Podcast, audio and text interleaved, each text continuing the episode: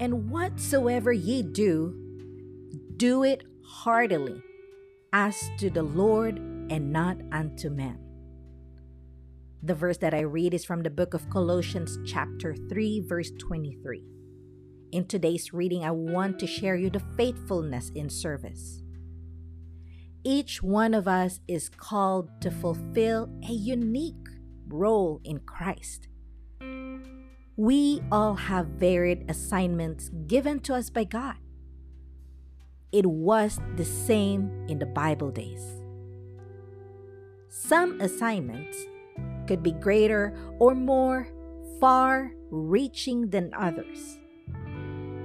But how you perform is your assignment is judged by your faithfulness.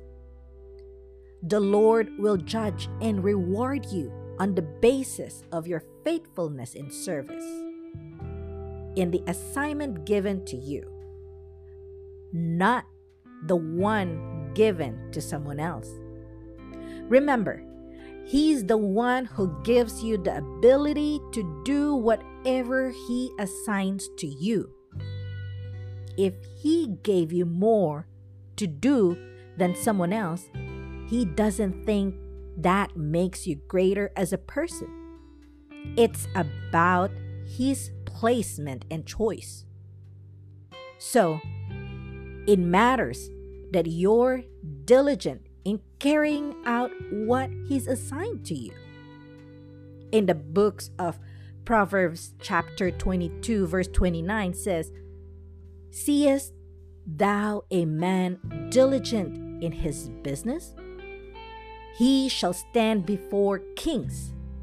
He shall not stand before mean men. Take God's admonition in our theme verse to heart.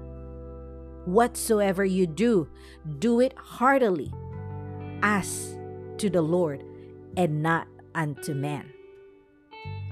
If you serve the Lord as though you're serving man, whatever reward you get won't go beyond this world. Therefore, whatever assignment God gives you in His kingdom, do it with joy, passion, and with faith as unto the Lord. Practice it, and you'd be amazed at the demonstration of His grace in your life. Amen. Today I want you to I want to lead you to the prayer and follow after me. Say, Precious Father, I thank you for the honor and privilege to fulfill destiny in serving as a faithful steward and minister of your gospel of grace. I do all things as unto you, producing outstanding results for your glory. In Jesus' name, amen.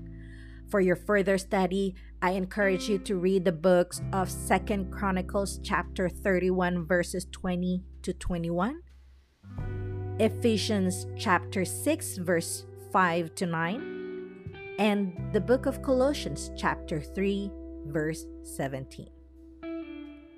Thank you for hearing the word and have a blessed day.